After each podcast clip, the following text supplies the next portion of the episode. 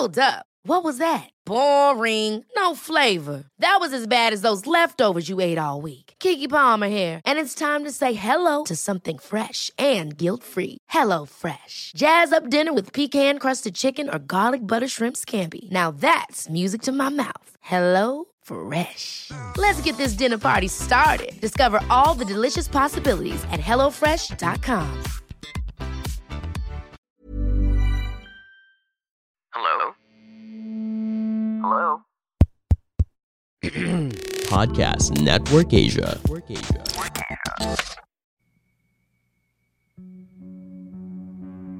October ng taong 2020 nang sinimulan nating magsama-sama dito sa ating campsite para makinig ng mga kwentong nakakatakot at nakamamangha. Dalawang taon na din tayong magkakasama at patuloy na lumalaki ang ating camp. Para ipagdiwang ang 2-year anniversary ng Philippine Campfire Stories, ay inanyayahan ko ang aking mga kaibigan at kapwa podcast creators na sina Grace at Mimay ng Huwag Kang Lilingon at sina Glenn at Gideon ng Creepsalog upang balikan ng isang topic na alam kong kinagigiliwan hindi lang naming lima kundi maging kayong mga tagapakinig. These are two separate interviews, one for each show. At hindi lang basta tungkol sa aswang ang kwentuhan ngayon, kundi ano-ano nga ba ang mga naging kaugalian nating mga Pilipino na maaaring nag-ugat sa paniniwala sa mga aswang. Curious ka na ba? Kumuha ka na ng bawang at asin at isarado ang mga pinto. Huwag na nating patagalin pa. Ito ang Philippine Campfire Stories presents The Aswang Complex.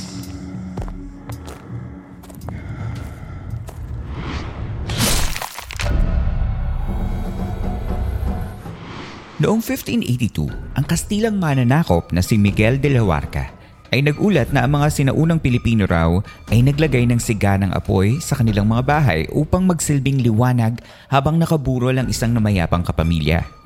Sinasabing kailangan nila ang apoy sa gabi upang magsilbing liwanag kung sakaling may sumalakay ng mga aswang.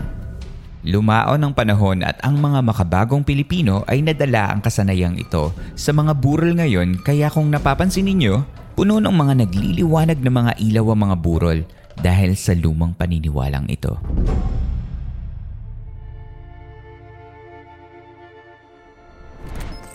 Ah, pinagtat... Well, actually, nung na-mention yung sa ilaw, isa yan. Kasi naalala ko nung bata ako, iritang-irita ako kasi gusto kong matulog.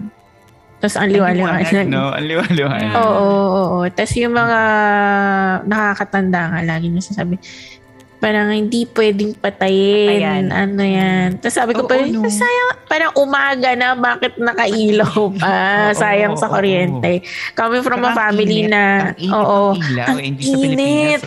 Ang init-init sa. Pilipinas, diba? Oo. Tapos yun nga, it turns out pala, may ganyan palang paniniwala. Toward them Yes. off. Kasi nga liwanag nga naman din. Darkness, evil, parang counterpart. So, Marahil ay kinailangan ng ating mga ninuno ang ilaw mula sa apoy para maaninag kung may sumasalaki nga bang mga aswang. O di kaya ay ang init na nagmumula rito ay maaari ding pananggalang laban sa mga aswang. Ngunit ano nga ba ang kinatatakot natin sa mga aswang para sa ating mga namatay na kasama gayong patay na sila at hindi na rin naman maaring saktan pa? Ano ang kaya nilang gawin na sa sobrang takot natin ay nakuha nating dalhin ng dating kagawian magpasa kasalukuyan? Ah, ako I I will agree na lalo talaga yung mga customs natin pagdating sa sa patay sa mga lamay. Napakarami talaga as in ah, para makakabuo ka ng isang episode simply on ano mga tradisyon pagdating sa lamay-lamay pa lang. And yun nga yung yung kailangan sobrang liwanag to to ward off yung mga ng kumakain ng mga patay as in ano um di lang natin nare-realize ngayon na ito yung ito yung pinagmulan niya no? kasi parang ngayon automatic pag may lamay maraming pailaw yan pero not all of us realize na yung pinanggalingan pala niya is may kumakain kasi ng patay nung nung panahon nila nung, nung mga unang panahon which is uh, may mga kasi lately nag nagre-research research din ako ulit sa mga aswang kaya pala ano, kaya pala laging may ganong fear kasi may there's a certain type ng aswang na ang kinakain lang nila ay patay. hindi sila kumakain ng ng human flesh ng buhay. So mas na-attract sila sa amoy ng patay lalo na yung kamamatay pa lang. And if they can get to the corpse before malibing, the better. Parang Mas fresh. Ano, oh, mas fresh. Tapos kaya ganun. Tapos minsan, I'm sorry, nag ano na, I don't want Yeah, go ahead. to make it sound like. I'm taking over ah. Pero na, No, no, nabasa no. kasi Go ako ahead. na ano eh, na meron silang, meron term na tinatawag na pambulag. May ganung, may ganung, ah, may mga ganung time, type ng aswang na meron silang pambulag which is pag nandun sila sa lamay, pag nakalapit sila doon, isa-substitute nila yung isang trunk ng saging doon sa corpse na nandun sa sa kabaong without anyone noticing. Tapos yung trunk ng saging na yun, if, kung tayo mga tao, pag tinignan natin, mukha siyang yung patay. Akala natin yun. Pero na ano na tayo, nag-glamour na tayo ng mga aswang. Ang totoo, nakuha na nila yung bangkay, kinakain na nila somewhere else ngayon. Kaya yung iba, dinadaan nila yung kabaong sa, I think sa bintana, ay parang ganun. Pag dinaan doon at binuksan, i- makikita nila doon is yung totoong itsura niya, which is trunk ng saging. Yun, may, may ganung ano, may, kasi may ganung type ng aswang. Kaya may ganung fear sila na baka patay na, binikti mo pa. Ayun. Yun. Tapos alam mo pa, meron pang mga pupunta na hindi mo ka mag-anak. Okay. Nagpe-pretend na they're from the other side of the family or ganun. Yun pala balak nilang kunin yung patay. So siguro kung madilim, di nila mamumukaan kagad. Di nagpe-pretend na ka mag-anak. Yun pala balak kunin yung patay. So kaya siguro super liwanag. Ang mga bagobo ay may kakilalang nilalang na may kakayahang marinig ang daing ng isang taong malapit ng mamatay. Ang mga busaw ay may kakayahang maging imbisible kaya madali nilang nakukuha ang bangkay ng isang tao upang kainin kapag sila ay nakalayo na. Minsan raw ay iniluluto pa nila ito upang ipakain sa ibang tao para sila ay maging isang busaw din. Isa pang klase ng grave robber monster sa Philippine folklore ay ang balbal, na kaparehong kapareho ng estilo ng mga busaw. At dahil na nga rin sa pangambang maaaring makuha ang labi ng kanilang mga mahal sa buhay, ang mga sinaunang Pilipino ay hindi natutulog sa kahabaan ng pagbuburol upang bantayan ang kanilang mga patay. Dito nag-ugat ang isa pang kagawian na paglalamay na naisulat pa ni Jose Maria Pavon noong taong 1838. Ka- Parang siguro kahit kahit alam mo yung wala yung ano ng aswang, parang ang hirap naman na iwanan mo yung Iwan mo yung patay. Oo. Wala nagbabantay. True yan. Kung ma-imagine na nagtataka na gano'n na parang sa atin may ano yung yung lamay Mm. kasi di ba growing up pag nakakakita tayo ng mga kunwari um, sa mga US series ganyan pag meron silang namatayan wala naman silang lamay tapos tayo. Actually, or sandali or very sandali. Parang imamas Brief lang, lang. siya tapos yun na.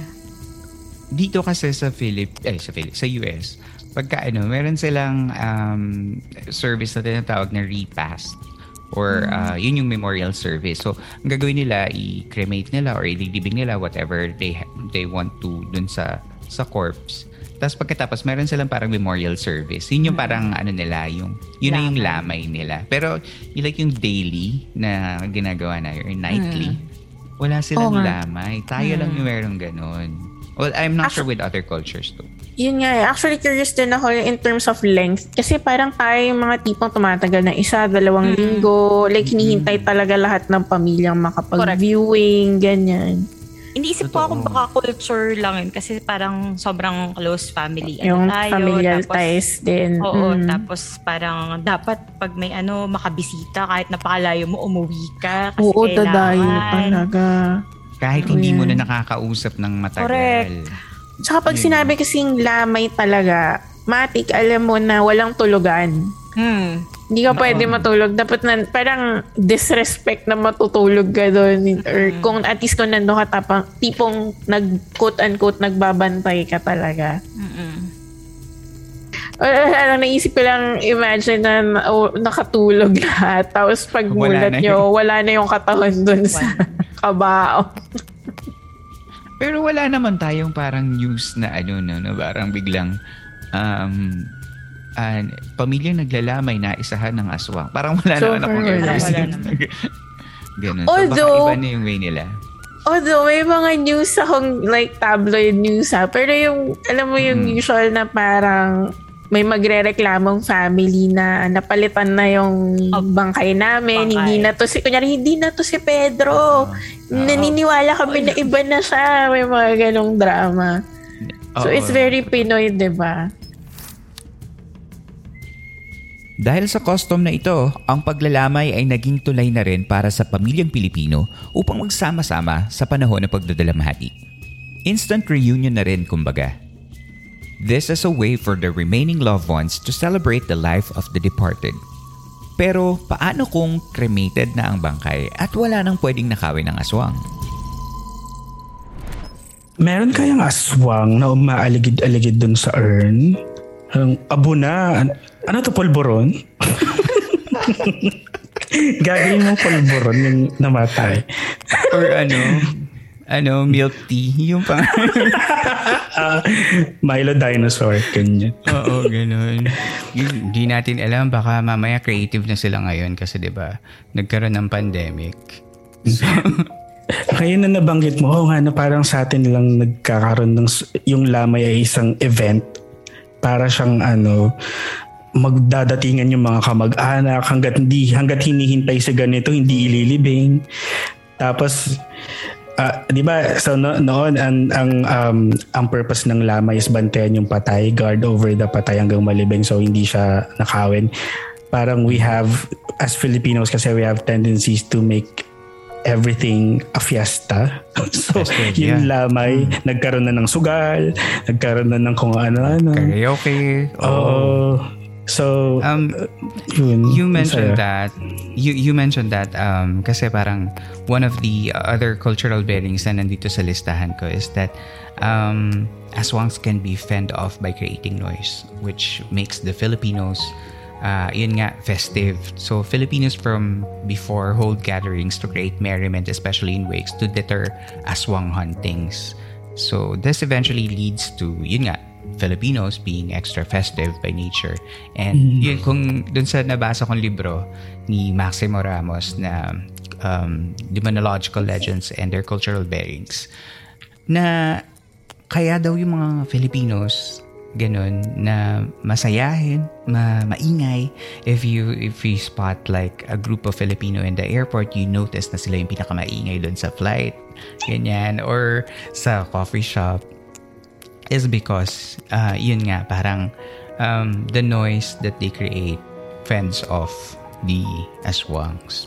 Yun daw yung naging parang cultural effect ng aswang. Which is nice. We, smart, Yeah. actually.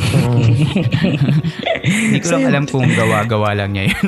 yung ginastify lang yung ingay ng mga Pinay na. Pero yeah, alam mo, alam mo ako, morbid ba kung sinasabihin kong natutuwa akong umattend ng mga lamay. Because, Hindi ko alam, parang may parang comforting siya sa akin. Nandun kayo lahat. You're, you're gathering because may may isang kapamilya yung kinuha na. Yung parang ganun. Tapos yung mga matagal mo nang di nakita, may kita mo sila ulit. You set, you set aside yung mga differences nyo kasi may patay. Parang ganun. So, wala, Right. masaya siya sa akin. it's not morbid. I think parang normal yun kasi I also feel the same. Um, Pag uh, whenever may, yun nga, merong lamay. Kasi it, it becomes a reunion. Na parang, tapos yun nga, parang nawawala yung mga feelings of uh, yung mga family arguments. Kaya parang, tapos you get to see those people that you grew up with and then you haven't seen for a long time. So that that that's kind of warm to think about although medyo yun nga ironic na parang kailangan may mat mamatay Nategi. bago oo. magkita. Tapos sasabihin mo, sino next? Spin the bottle. At dahil sa patuloy na pag-evolve ng ating kultura, ang paglalamay ay hindi lang naging way to guard our loved ones' remains. Naging isang community event na din siya sa makabagong panahon. Ay wait, Earl, di ba, di ba lak- lumaki ka ba sa probinsya? Oh, Bulacay niya. So si Gideon ang ah, laking ano sa atin, laking city sa atin. I wonder kung magkaiba yung mga lamay sa atin sa mga lamay sa syudad. Si- similar lang din naman. Ganun din. Wow. Oo. like maraming ilaw. Although yung fiesta, yung karaoke, karaoke wala naman yatang walang gano'n, hindi maingay. Mostly yun lang, yung mga sakla, ganyan. Sugal. Hmm. Sugal. ah. Nire-raid. hindi naman. Pag inangat yung bangkay, may ano, Pera pala. may mga guns. Sindikato pala. Ginawang business pala yung lamay. Oo. Tapos pinapatagal yung lamay kasi ano, Kasi maraming kumikita, pumupunta. kumikita ka sa yung sugalan. Pulok na yung patay, no? Nagsusumigaw na nailibing. Hindi ka malibing. Ayan. Ayaw na rin po ayaw na rin puntahan ng aswang no parang hmm. Tapos, past shelf life na to. Ako na. right. Funeral service is actually a decent form of living. It's a way to prepare our departed ones before we bid our goodbyes. Kaya naman isa itong formidable business hindi lang sa Pilipinas kundi pati na rin sa buong mundo. Pero alam nyo ba kung ano pa ang isang negosyong nag-boom dahil sa takot na makuha ng mga aswang ang inilibing ng mga bangkay? Ang mga sementeryo at ang paggamit ng semento sa puntod. Nabasa ko nga to, pero hindi ko, like, inisip ko sino kaya ang unang nagpasimuno na parang, uy, Naka-block talaga, no? Oo. Oo. Oo. Like, hindi ba na Although, naisip na yung I sa lupa, sa- tas doon yung bubuhos. Oo, di ba? Di ba? Well, ka- kasi yun lang naman talaga yung parang Mm. feeling mo natural way to um, like bury a Oo. dead. Kasi parang Mm-mm. umukay ka, tabunan mo, ganun. Oo. Pero dito sa atin, meron pang musileo, meron pang Correct. apartment, ganyan, Mm. nagawa sa semento. Oh, fortified talaga. Mm-mm. So may Like- protection yung mga patay. Ah, Oo. Kasi May gate pala. pa. May Pero solar nga, panels na kahit- ngayon. Kahit siguro nakasemento, kung yung aswang marunong naman magtibag ng semento, parang makukuha din nila yung bangkay, di ba? Ang interesting nga nito kasi um, sa ngayon kasi yung mga mu- musileo, mga as they ano eh, they present themselves as status symbols din na parang, oh Mm. yaman yung pamilya, may musileo yan. Totoo. Compared dito na patong-patong lang yung mga, Apartment. oo, yun nga, apartment complex na yun. Mm, Correct. correct. Oo. Ang interesting lang din malaman na hindi siya, hindi lang talaga siya confined doon na parang just to show off na kaya ng pamilya magpagawa, magpasemento. May Mhm. ganito pala na it's actually meant to guard the body. Kasi nga may impending danger na Correct. may magnanakaw talaga. May kukuha ng katawan na yun. So, kailangan isemento nyo na. Oo. At saka naisip ko din, kung kunwari Hmm. hindi ka naniniwala, like, uh, sino kaya ang nakaisip na sabihin nating architect or whoever na Oo. nag, ano sa mga Mm. cementerio na, uy, parang good idea yung ano, uh, gawin na natin apartment kasi makakasave tayo ng space, marami tayong ma, maililibing ng ano, di ba? So parang, ang ang interesting malaman na parang paano nagtagpo-tagpo sila na, ah, okay, so, Mm. Kaya naging marketing din, no? Ang galing ng marketing na yun na parang gamitin natin yung culture ng Pilipino tungkol sa aswang Mm. about their their deads na parang, uy, para ano, bilhin nyo tong semento. Hindi Hmm, kayo correct. mananakawan. Ang galing na yun. Tama naman si Mimay. Kung ako ang aswang at gusto kong kumain ng patay, mapipigilan ba ako ng semento lang? If anything, I think mas madali na para sa mga aswang ang humanap ng fresh body dahil sa systematized na paglilibing ngayon. Kasi lahat nasa sementeryo at lahat may lapida. I wonder kung sino yung unang nakaisip na sementohin natin para hindi aswangin. Alam Di ba? Tapos naging trend. Ay, okay, sige, gayahin natin. Hanggang nag-layer-layer na siya sa patak. Bakit na tuloy yung, yung mga ano ngayon, cemetery imbis na pababa. Meron bang musileo sa... Eh, meron bang mga puntod dun sa ibang bansa?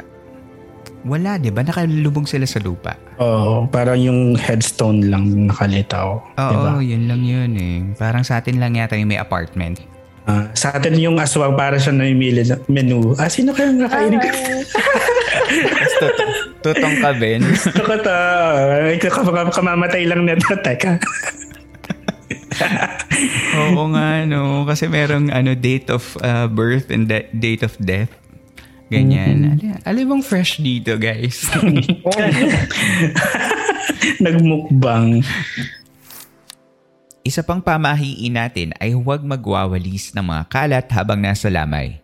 Kahit gaano kakalat yan, huwag kang gagamit ng walis.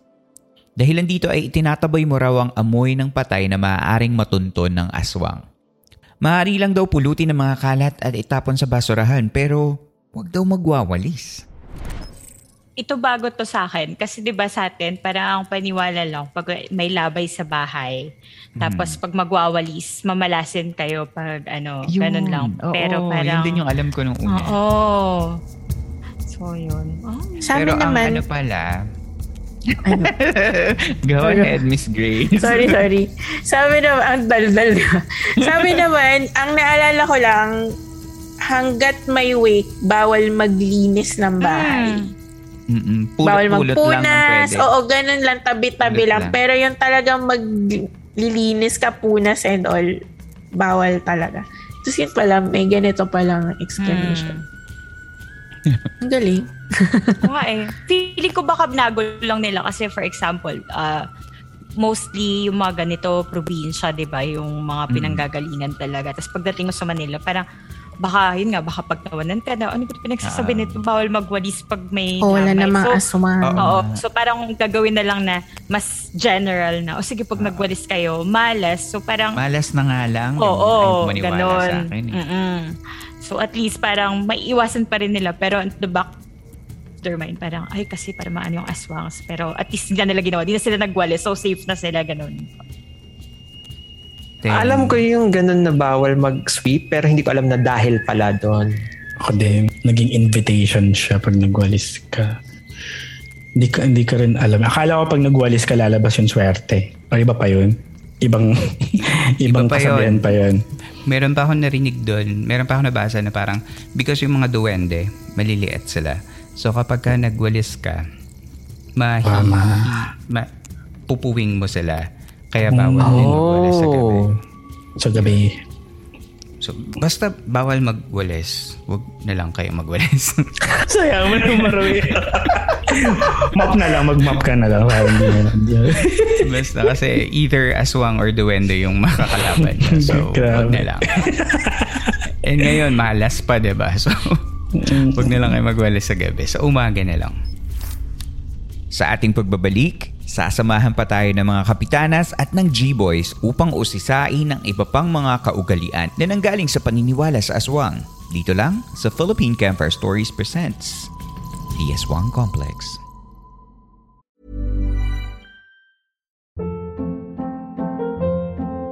Hold up. What was that? Boring. No flavor. That was as bad as those leftovers you ate all week. Kiki Palmer here, and it's time to say hello to something fresh and guilt-free. Hello Fresh. Jazz up dinner with pecan-crusted chicken or garlic butter shrimp scampi. Now that's music to my mouth. Hello Fresh. Let's get this dinner party started. Discover all the delicious possibilities at hellofresh.com.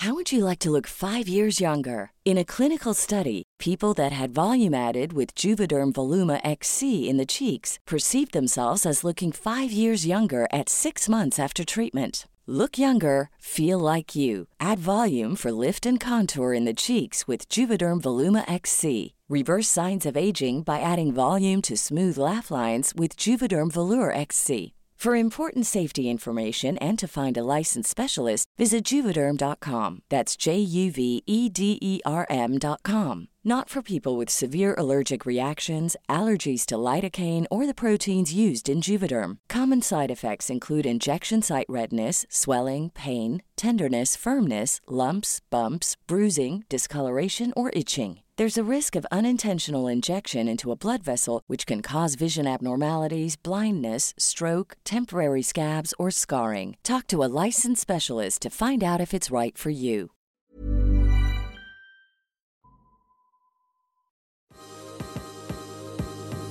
Are you a podcaster? O iniisip mo din bang mag-podcast? Well, let me share that podcasting saved me from the past years of the pandemic. So imagine how important my podcast is to me and of course to the listeners. Sa dami kasi ng ginagawa at iniisip natin, if you add the hassle of editing your podcast, it makes it seem like a lot of work. Well, that's true. Until we found the one tool that powers it all and makes podcasting fun to do again. Introducing Pod Machine. Ang Pod Machine is the most affordable podcast subscription service that helps you with your podcasting needs. They've got everything from audio production, crafting designs, and marketing and growth support. Para naman you can focus on what matters the most, creating great content that you and your listeners love. Sign up now and get a free episode trial, and I'm sure you'll see how easy it is to make a podcast with Pod Machine. Ano nga yung sabi sa commercials? But wait, there's more. Oh ha? If you use my code PH Campfire, you get one free episode credit upon subscribing. So what else are you waiting for? It doesn't matter if your podcast is just a hobby or something bigger. Pod Machine has got your back every step of the way. Head over to podmachine.com right now and sign up.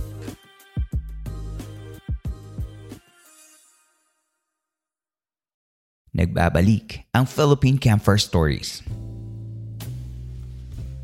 Isa pa sa mga kaugalian na maaaring nagmula sa paniniwala sa aswang ay ang pagdadala ng tulugan o extra beds kahit sa mga ospital ng ating mga kapamilyang may sakit. Maaaring ito ay dahil sa close family ties ng mga Pilipino pero alam nyo ba na ang mga aswang ay mahilig sa amoy ng may sakit o mga naghihingalong tao?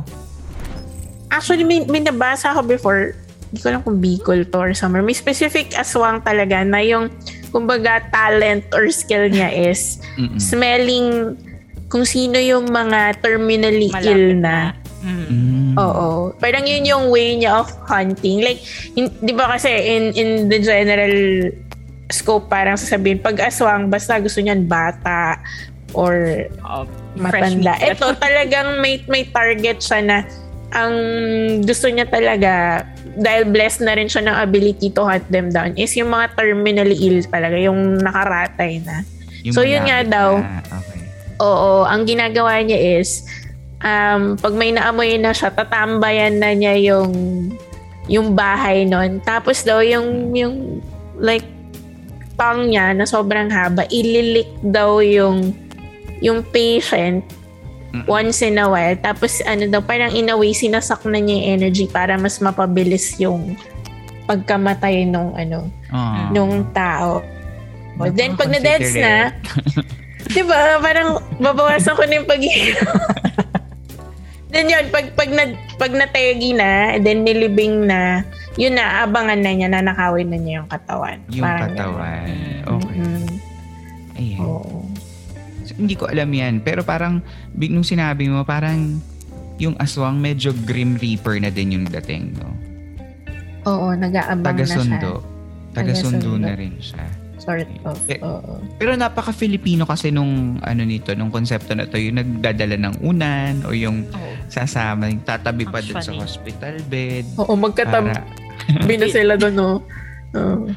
kasi di ba sa ibang hospital, well ngayong pandemic nag-iba na, pero sa, sa hospital dito sa dito sa US, ba, bawal kang sumama kung, kung wala ka naman sakit kasi nga wala ka naman magagawa. Hindi ka naman din Oo. kumbaga there are nurses and uh, doctors around the hospital who are more than capable na alagaan yung pasyente. Hindi, kumbaga wala, iintindihin ka pa Correct. ng hospital. So, Hmm. yun pala. Kasi, yun nga, tagabantay ka naman Takot. kung meron ng ano, Oh my gosh. taga Kasama na walang nagbantay sa ospital dati. ah, pinabayaan. Oo, Pinasundo. pinabayaan lang. Kasi nasa, na-hospital ako, nasa province yung parents ko. So, walang choice, walang magbabantay. Tapos ngayon, nabasa ko to, para, oh my God, buti hindi ako ninakaw ng aswang. Hindi ka naman siguro terminally ill kaya. Buti naman, yun nga siguro din. Dahil ang mga aswang ay kilalang may kakayahan upang hanapin ang amoy ng patay, ay nakaugalian ng mga Pilipinong dumalo ng isang lamay o burol na tumigil muna sa ibang lugar maliban sa kanilang bahay upang lansihin ang mga aswang at hindi sila masundan sa kanilang mga tirahan. Eventually, this developed into a customary belief that now we know as pagpag. Instead of aswang, pagpag is now practiced so the souls of the departed do not follow the mourners. Sinasabing ang mga kaluluwa ay maaaring maakit sa ibang mga lugar na maaliwalas at maliwanag sa pagkakamaling ito na yung liwanag patawid sa kabilang mundo. Mm. Before, um, Ganun sa pala yun. Mm. Hindi Ngayon natin alam di na nag-evolve yun. Ano? Nag-evolve nga. pala siya. Sabi, kasi di ba ngayon parang kailangan magpagpag kasi susunod yung kaluluwa or yung Mm. ano. Sama sa'yo. Sa 7-Eleven, iwan mo siya sa 7-Eleven. Yun, sa 7-Eleven. Pero sinusunod niyo ba yon kapag ka nag pumupunta kayo sa sa lamay or sa ano, nagpapagpagyalaya kayo? Oo, totoo. Kasi nandun yung takot na parang wala namang mawawala eh. Ganun. Okay. Kasi Tsaka yung mga parang- kasama ko, yung mga kasama mo naniniwala din. So sige, sama na lang din ako. Ako lang maiiwan. Ako lang. Saka nakakatakot Classic. yung ano, nakakatakot yung yung part na parang what if totoo? Ako pa ba yung magpapatotoo? Oo. Ako pa ba magpapatunay? Oo nga. So wag na lang. So pumunta na lang tayo sa 7-Eleven. so yeah. New, new ano to, new explanation for the nga pagpag ano, belief. At nakaka ano din and it makes sense na parang since aswang nga yung um, pinaniniwalaan ng mga ancient Mm. Filipinos parang mini-misdirect nila tapos ang pinaka naka, na-amaze ako and that's why I'm, I'm doing this episode is yung nag-evolve siya to pagpag versus multo Mm. na iyon naman yung madalas yung pinag-uusapan sa Oo. podcast. Parang every other episode may pagpag topic, no? Correct. Kayo ba may mga pagpag stories ba kayo na um, na naligaw sa podcast nyo? Madami actually. Dami. Ang, ang surprising is, ah, di ba yung alam nating pagpag is, dadaan ka lang sa, from from the week, pupunta ka lang to a fast food chain or a 24 hours convenience store. May iba pa palang forms ng pagpag, depende sa province. Lugar. or sa, Oo. oo, sa Ah. lugar. Anong Oo. different forms? like may isa kami very interesting na after daw nung um, week or libing, pupunta sila sa tabing dagat. Mm. Tapos sort of maliligo at tapos sasampalin sila. Parang Oo. ganun. Mm-mm. O, Ay, parang mga ganun. nga ba to? Parang ganong Oo, basta ata, north ganun. nga ata. Oh. May ganyan. Oo. Tapos yung Ano kay kung Mims, na? yung ano oh, sa inyo. papa- yung usok naman, yung magsusunog Oo. tapos kahit hindi ka na dumaan anywhere, basta kunwari papasok ka na ng bahay nyo, ah, magsusunog kayo ng something tapos kailangan yung dumaan dun sa usok kasi parang yun yung cleansing sort Mm. of. Very, very Pagpag. witchcraft, no? Yes. Yung, um, kung iisipin mo para siyang bath, uh, salt na, ano, salt Oh, bath. parang parang pag Yung- insenso yung una, ganun. tapos yung pangalawa, parang Mm, saging, ganun. mm-mm. Oo, oo nga, Very, no? very, ano, Oo. very witchcraft yung dalawang forms of pagpag na sinabi niya. Which is Oo. Both forms of cleansing Yes. sa Yes. sa sa Oo, wika. pag naisip mo, correct. Oo. Oh, dagat-dagat pa no. Pero bath salt pala 'yun. Okay. Hmm. Ay, ay gusto ko 'yun. Hindi ko hindi ko na hindi ko pa narinig yung sinasabi yung forms of Ah. pagpag. Kami din, na-amaze din kami nung nalaman namin. na Parang, what? Parang all this Oo. time, alam, ang alam lang natin yung nga. Basta, Very basic lang, pala yung ginagawa natin. Oo. Kapag ang pagkamatay ng isang tao ay gawa ng isang krimen, isang kaugalian ng mga Pilipino ay maglagay ng sisiw sa ibabaw ng kabaong upang makonsensya daw ang mga may kasalanan sa pamamagitan ng huni ng mga sisiw. Si Glenn ng Crepsolog ay may isang connection na naisip niya habang nagkukwentuhan kami.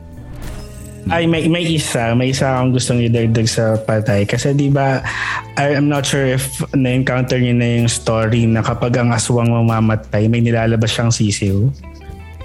Mhm. Tapos, um, tapos parang yung sisiw na yun, papakain niya sa kung sino man na magmamana nung ano niya. Eh di ba meron din tayong um, ka- parang tradition sa ano na pag ang isang tao na matay minurder may ilalagay na sisiw sa kabaong. So hindi ko alam if it's, if it's related dahil dun sa sisiw or what. Pero anyway, naisip ko lang naman habang nagdi-discuss tayo. Pero iba pa yung idadagdag ko later. Ano nga kaya? Ano bang sense nung aswang doon sa... Ay, aswang, sorry. Nung sisiw sa... On top of the coffin. Kung alam, hindi ko, hindi ko siya, hindi ko alam yung origin story nun. Pero naalala ko lang Okay. ngayon na dun sa aswang pasahan ng sisiw. Oo nga. Meron pa rin akong...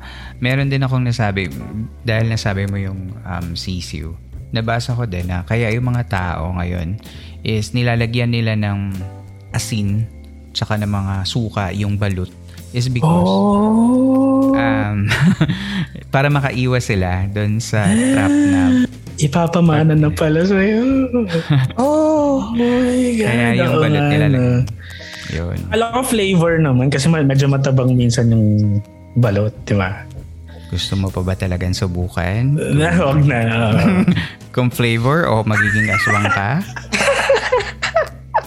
Pero ang ganda na that makes so much sense. Oo nga. Right, diba? Parang kaya tayo mahilig sa spices is because nga ah, yung asin is a, like a natural deterrent for anything paranormal, ganyan. So, makes Totoo. sense. Sabi nga nila pag may umaaswang daw sa'yo sa, ano, sa, sa bayan nyo, no? kung gusto mo siyang takasan, lumipat ka somewhere na magbabarko ka. Kasi hindi ka niya susundan kasi da- tatawid siya ng dagat. Asin, okay. hello. gusto sundan mo Right, talaga ako. ganun, ganun daw. Okay, okay, yeah. Hindi ba siya pwede magbarko din? Eh, Baka, baka ano, kung ikaw takot sa asin, gusto mo talaga magbarko sa ocean ng asin. Yeah, sabagay. Kahit ano, di ba? totoo, totoo. Pwede ka namang umaswang ng iba. Mm, dami naman dyan.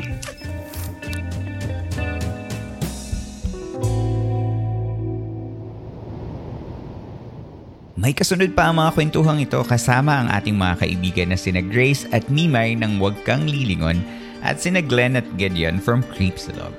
Samahan niyo ulit kami next week para sa part 2 ng Philippine Campfire Stories presents The Aswang Complex. But before we end the episode, here are some friends of the podcast who extended their greetings for our anniversary. Hello po, Camp Master. I'm Lewis Ann from Cebu City. I usually listen po while I work through Spotify. And the best episode for me is yung talk with the ES- ESPs. And yun lang po. Thank you and happy second anniversary to the show. Sana magtagal. And um, God bless. Have a great day. Bye! Hello, Philippine Campfire Stories. Congratulations on your second year anniversary. Your podcast is amazing and connected a lot of people across the globe. What you're doing provides a significant contribution to the culture and folk beliefs of Filipinos. Of course, my favorite would be the very first episode. I believe it was the story of Tiniente Gimonda as well. I wish you well and more success in your podcast. Congratulations again. Isang magandang buhay at nais kong batiin ang isang napakaligayang ikalawang anibersaryo ang paborito nating campsite, ang Philippine Camper Stories. Maraming salamat sa iyong pagbabahagi ng napakaraming kwento at paggawa ng siksik liglig at umaapo ng mga episodes sa Camp Master Earl. Nakikita talaga namin dito ang iyong pagmamahal at dedikasyon pagdating dito sa craft na ito. Magpagpatuloy mo lamang ito at susuportahan ka namin, kami mga miyembro ng San Telmo Society. Ito ang inyong gurong lakan mula sa Bulacan na Sir Red mula sa Haynayan na Taghamda Podcast. Happy anniversary Camp Master Earl at Philippine Camper Stories. Salamat! Hi Earl! Congratulations sa iyong second anniversary. Salamat sa patuloy mong paggawa ng mga episode na nagbibigay pugay sa mga kwentong Pilipino. Nais ko ang sampu pang taon para sa iyong podcast na may milyong tengang makarinig at milyong isip ang mabubuksan. Sana hindi ka mapagod magsaliksik at magkwento para sa aming listeners mo. Ako po si Nick, isang Manilenyong listener.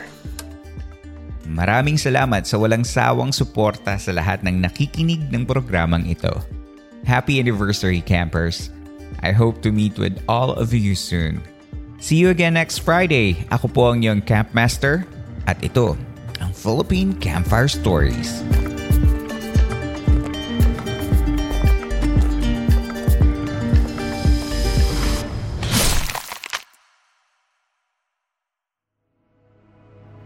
This podcast episode is based on or is inspired by true events.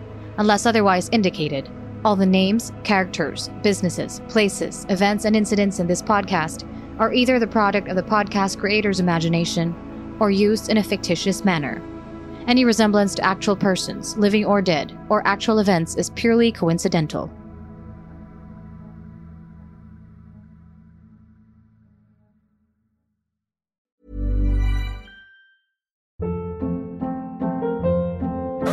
Hold up. What was that? Boring. No flavor. That was as bad as those leftovers you ate all week. Kiki Palmer here, and it's time to say hello to something fresh and guilt-free. Hello Fresh. Jazz up dinner with pecan-crusted chicken or garlic butter shrimp scampi. Now that's music to my mouth. Hello Fresh. Let's get this dinner party started. Discover all the delicious possibilities at hellofresh.com.